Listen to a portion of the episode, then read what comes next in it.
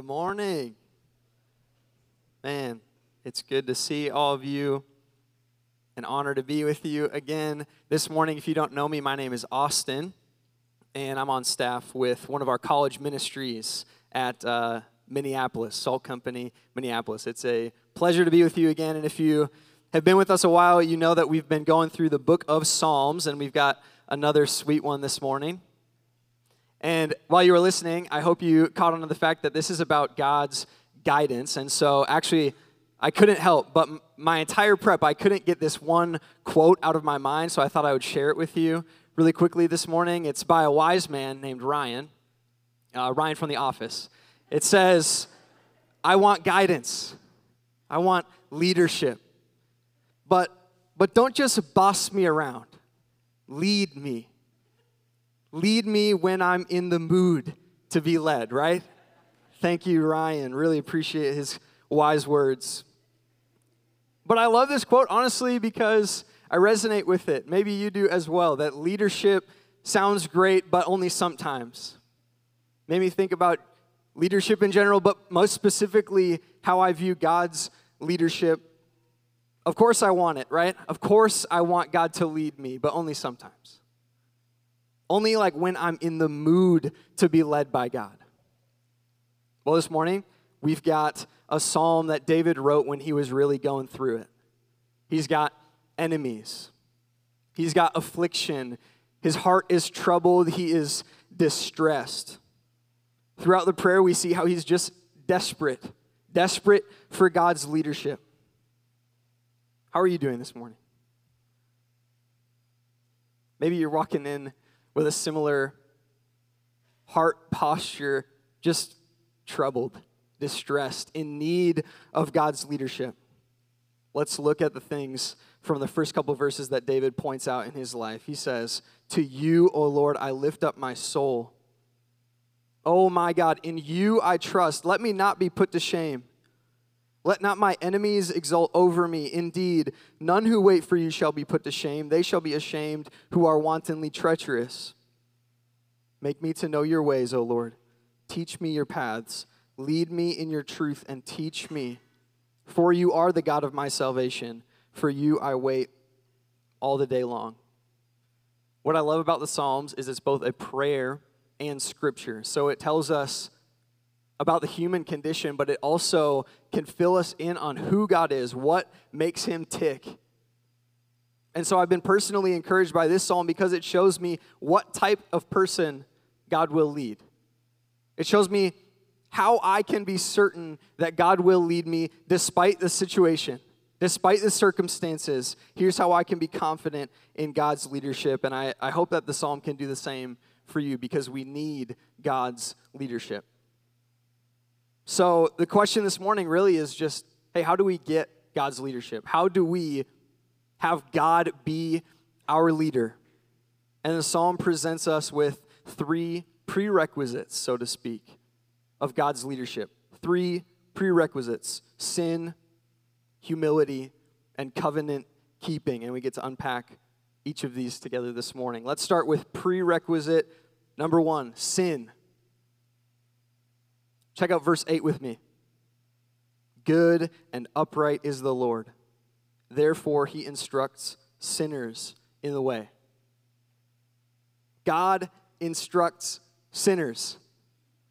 This is good news. It doesn't say God is up, good and upright is the Lord, therefore he instructs the sinless in the way. Good and upright is the Lord, therefore he instructs the worthy in their own right his way.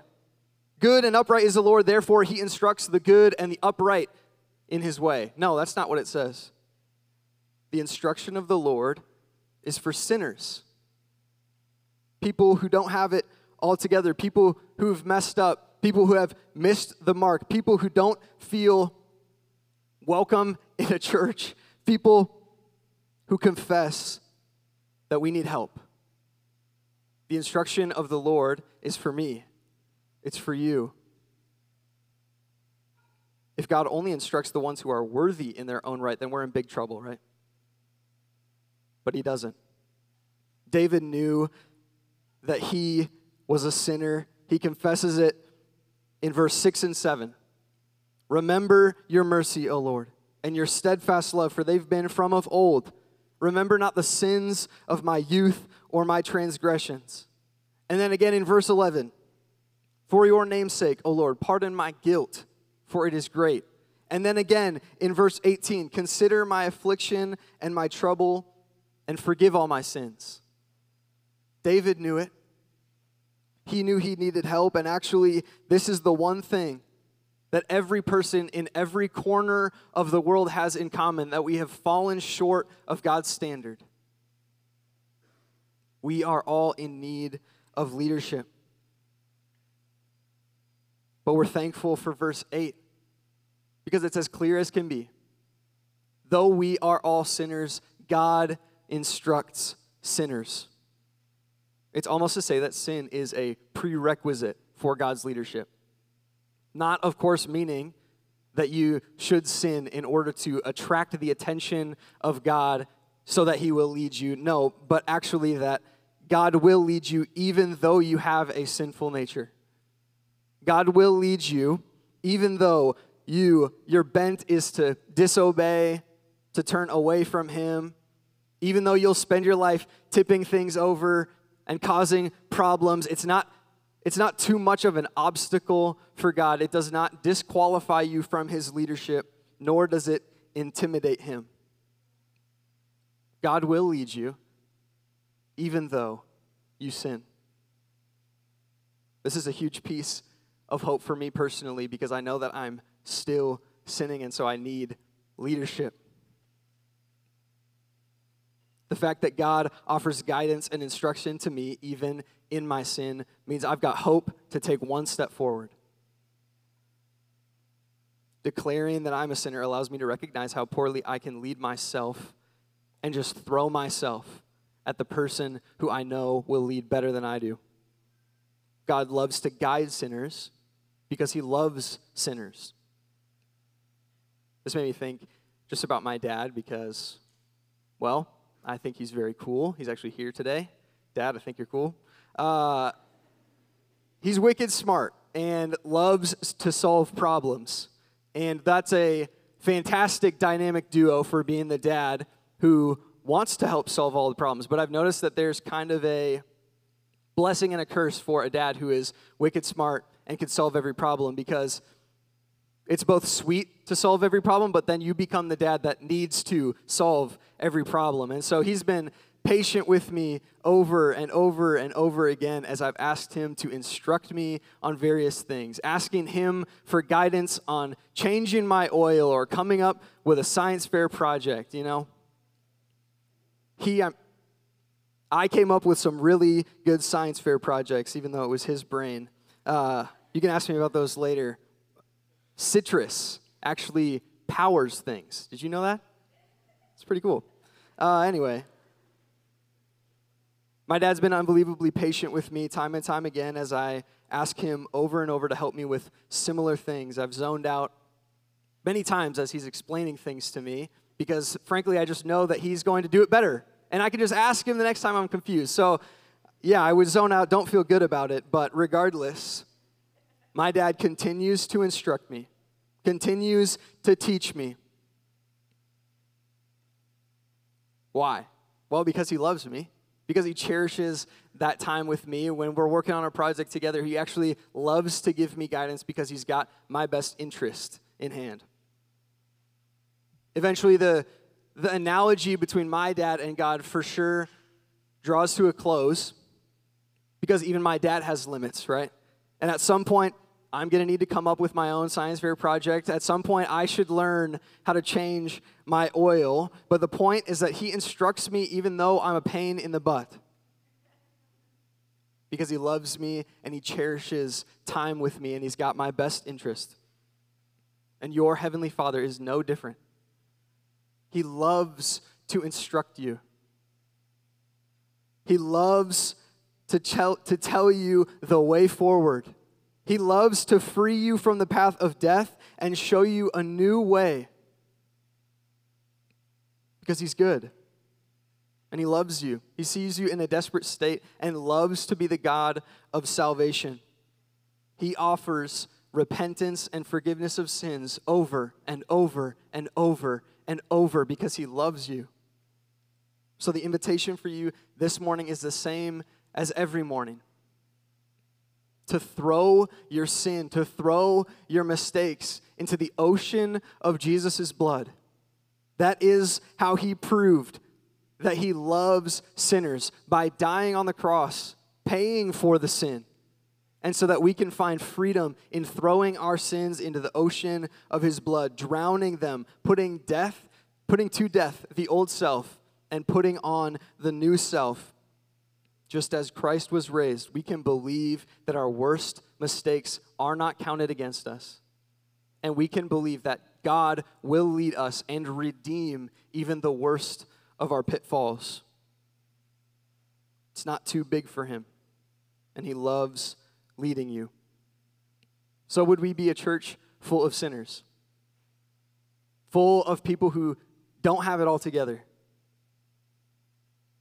But would we be a people who believe ruthlessly in the redeeming power of Christ, hating sin, turning from it, but believing that God will redeem it?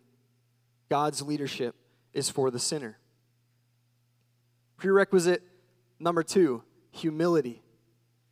If prerequisite number one is sin, prerequisite number two, humility. Look at me with verse 9. Not look at me been looking at me this whole time. Uh, look with me at verse 9. Thank you. He leads the humble in what is right and teaches the humble his way. This one's a doozy, but I think this exercise will help. How many of you are very humble? You can raise your hand. totally. Yeah. Super humble because none of you raised your hand. Good job. That would have been a trap, but none of you fell for it, so bummer. Okay, if humility is our next prerequisite for God's guidance, what does it really mean to be humble? Is it this thing where you just like try to fake, like, nah, I actually don't think I'm that cool. That's why I'm not going to raise my hand. But secretly, deep down, you're actually thinking, well, I actually could raise my hand because I am pretty humble. Is that what it is? Is that what humility is? C.J. Mahaney puts it this way He says, Humility is honestly assessing our sinfulness in the light of God's holiness if pride is to overinflate, to think of yourself bigger than you actually are, then humility is shrinking to your true size.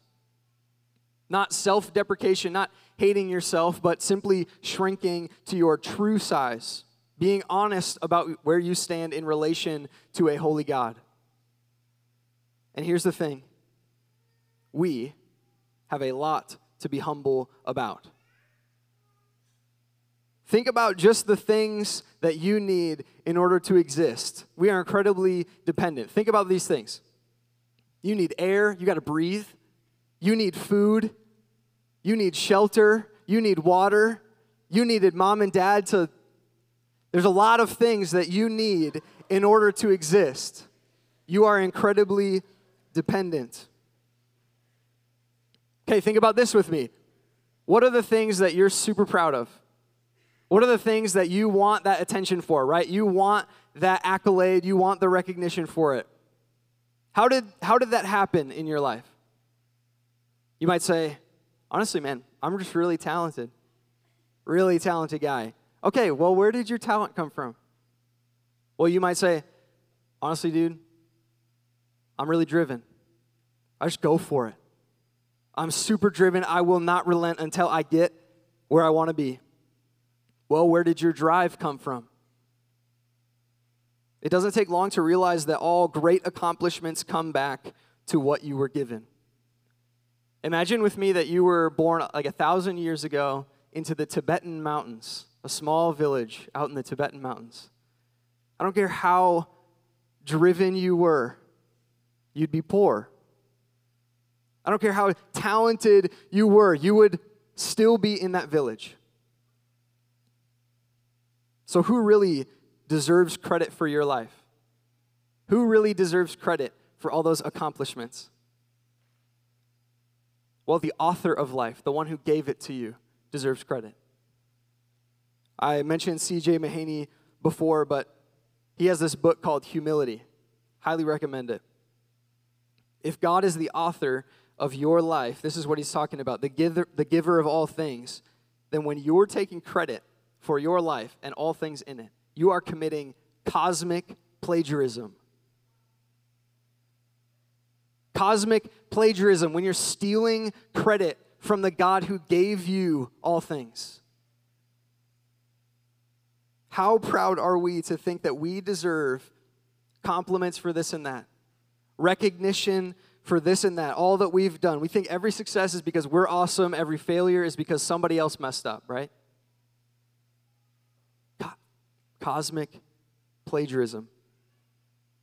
But David says he leads the humble in what is right. He teaches the humble his way. Okay, maybe you're like me and you've realized that, yeah, so many of the problems in your life do come from this root of pride, thinking too highly of yourself. But you're trying to cultivate humility. You're trying to be that more humble person, but then you're just like focusing on yourself more, right? You're trying to analyze how I'm dealing with certain things, analyze how I'm reacting, but you're actually becoming more self focused, which is leading to pride because then you're actually like, oh, I'm actually really humble. This is awesome. And then those people aren't actually that humble. Well, now we've just fell into a trap once again. So is humility just going to be this struggle over and over again? Well, if you're looking at yourself, yes. but humility comes from outside of yourself. Humility does have a source. So, where is that source? Guys, can I tell you a secret about this psalm? It's not really a secret. It's all about one person. And no, it's not about you. There you go again. No, this psalm is about one person. It points to one person. His name is Jesus the most humble man to ever live. This psalm points to the most humble man to ever live, and he is God. God is humble. How? How can a all loving, all knowing, all powerful, perfect, holy being be humble? Someone who is deserving of all the praise there could be how is that person humble? This is a great mystery. It's the greatest mystery known to man. I like to call it the gospel, which means good news. It is that there is a God who has existed for all eternity past and will exist for all eternity future. He created all things, He holds all things together. And that God actually left His throne and put on flesh.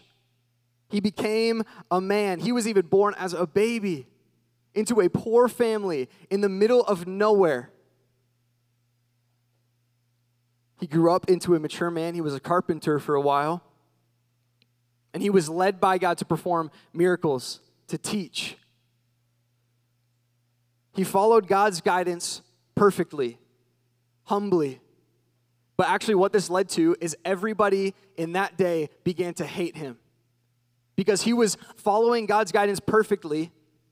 The people of that day hated him enough to kill him. And so, God, in the form of man, fully God, yet fully man, actually died on a cross, was put to death on a Roman cross, the most gruesome form of punishment that we know.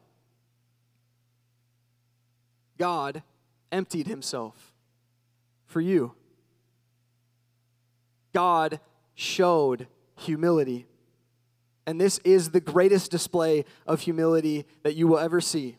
The one person who deserved praise and recognition decided to lay his life down instead. So, how can anybody, how can anybody be arrogant when we stand next to the foot of the cross? That's the source of humility. How could anyone think too highly of themselves when you look at an act of love like that? Something so marvelous.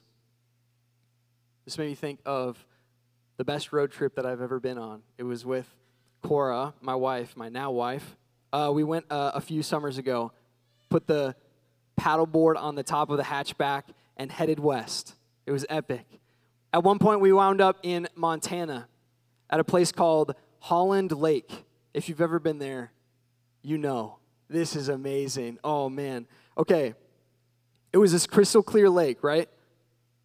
At the base of a mountain. We do not have this in Minnesota.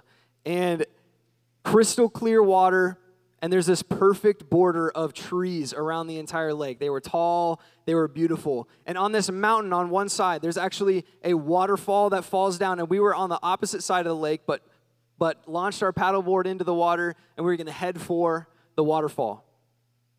I remember after we had been paddling for a little bit, we're now in the middle of the lake, and we look back to where we had come from. And right there was this border of trees that had created, it kind of blocked some of our view. But when we looked back to where we had come from, I could finally see over the trees for the first time. And I remember just like, I froze. Because what was hidden from me was this incredible mountain range. Way, I mean, it made the mountain that we were looking at look tiny. Because this mountain range stre- stretched from as far left as I could see to as far right as I could see, and it seemed like miles into the sky. Just this massive mountain range had actually snuck up on us. And it was in that moment that I shrank to my true size. Because I was looking at something marvelous. I thought it was awesome to see this one mountain, but all of a sudden it was like I was in a movie and the camera panned way out and I became this speck amidst a massive mountain range. I shrank to my true size. This is what happens when you stand next to something marvelous. This is humility. Shrinking to your true size. So, how do we be humble? We need to stand next to something marvelous. Stand next to the cross, kneel, be dropped to your knees, and see how beautiful it is that the perfect God would be humble and lay down his life for you.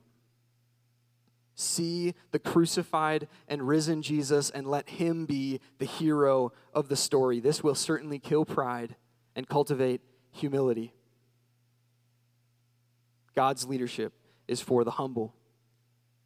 Let's look at prerequisite number three covenant keeping.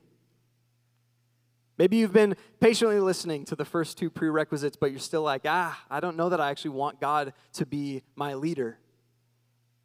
I want to show you something in verse 10. All the paths of the Lord are steadfast love and faithfulness for those who keep his covenant and his testimonies. For your name's sake, O Lord, pardon my guilt, for it is great.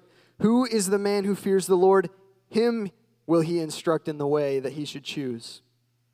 His soul, his soul shall abide in well being, and his offspring shall inherit the land. The friendship of the Lord is for those who fear him, and he makes known to them his covenant.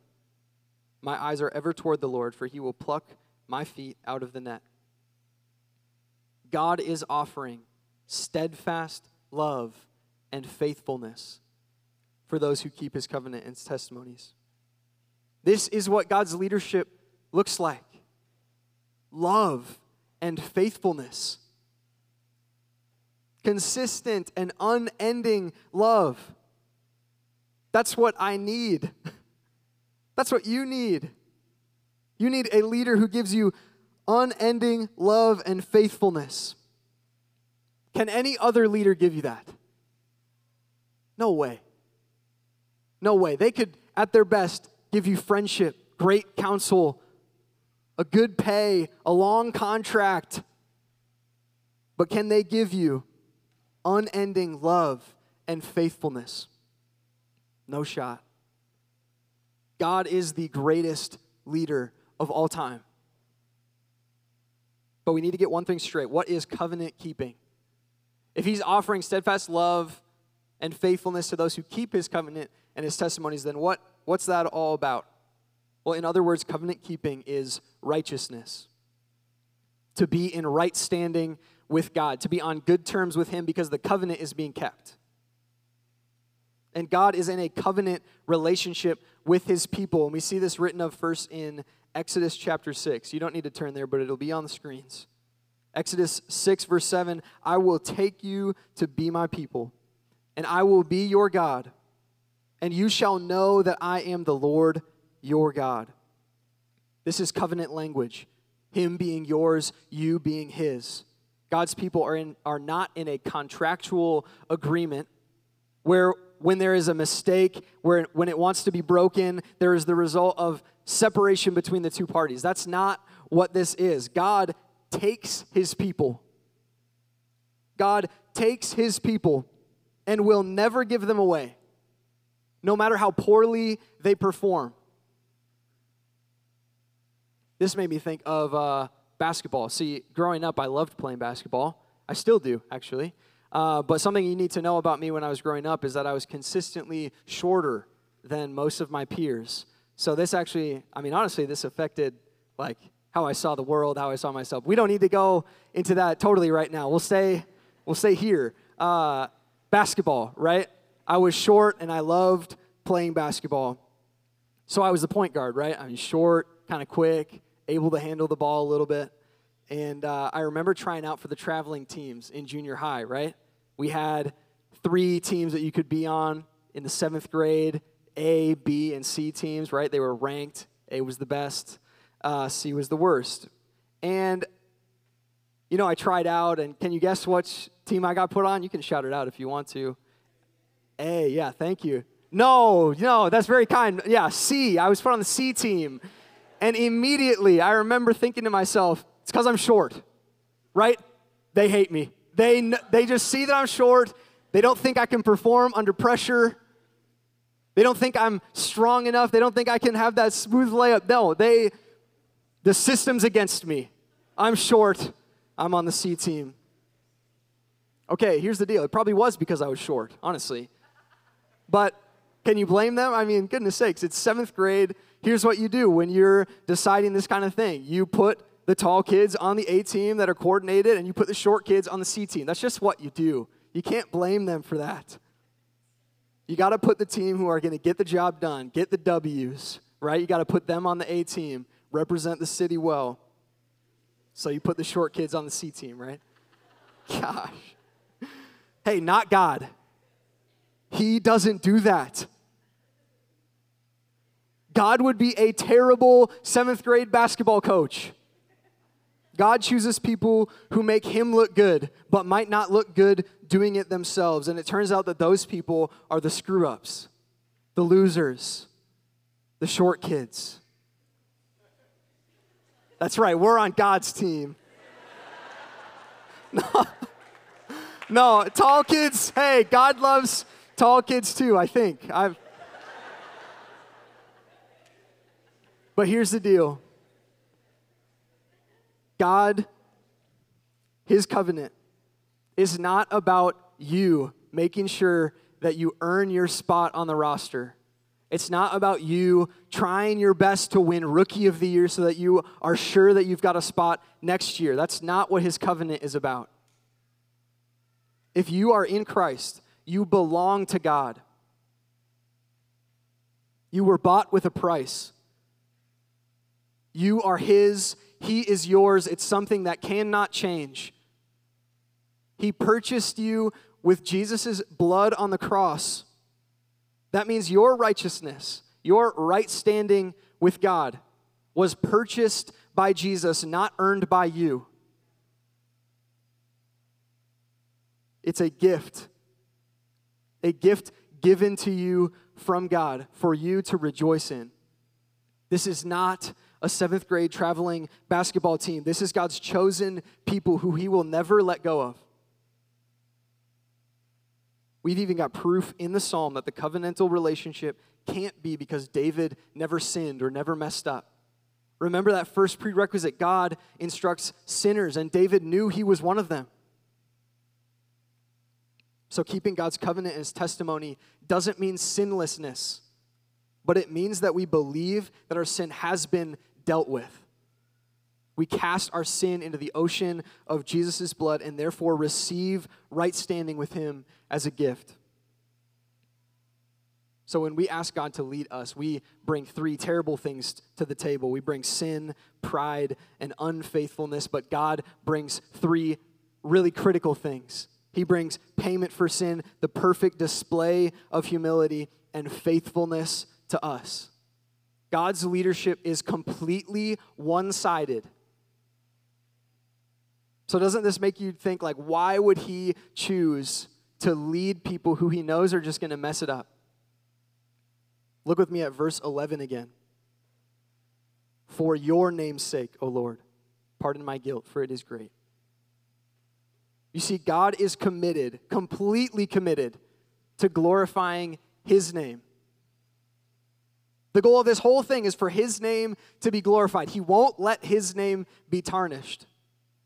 And this is how he decided to bring glory to himself by loving sinners, by humbling himself to the point of death on a cross, by raising Jesus from the dead and sealing for eternity the redemption of his people. The one sided deal that we've got going with God will always bring praise and glory to his name.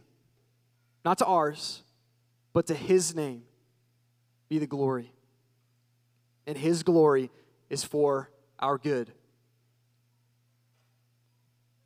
This means that we get to have stubborn belief. Stubborn belief that we can trust His leadership and that no matter what, God has decided that in whatever direction we go, whether it's pain, suffering, a period of transition, whatever direction we may go, it's because God decided that this is the way He will be glorified the most. And while that might not make sense to us, we need to have stubborn belief that that is the case. Because God is totally committed to glorifying His name, and that's for His glory and our good. While there might be apparent chaos in the moment, people may be freaking out there might be legitimate hardship going on, deep pain and suffering, loss and trouble. God is totally committed to glorifying Himself. So, if that is our ultimate hope, the glory of God, then we have absolutely nothing to fear. And we can trust His leadership because God will not let you go. Good and upright is the Lord, therefore, he instructs sinners in the way. He leads the humble in what is right and teaches the humble his way. All the paths of the Lord are steadfast love and faithfulness for those who keep his covenant and his testimonies. And so we see that God leads the sinner, he leads the humble, and he leads those who he is in a covenant relationship with. Three prerequisites that are completely attainable for you. Because you have sin, I have sin. You and I have much to be humble about. And it is God who provides steadfast love and faithfulness to us even when we're unfaithful to Him. God loves to be the God who is depended on fully for everything. So let's be a people who depend on Him for everything. Would you pray with me? God, thank you for this reality that you are the greatest leader of all time. God, we trust you with today. We trust that you are over today and you are leading us even now. God, we cry out, we lift up our soul to you.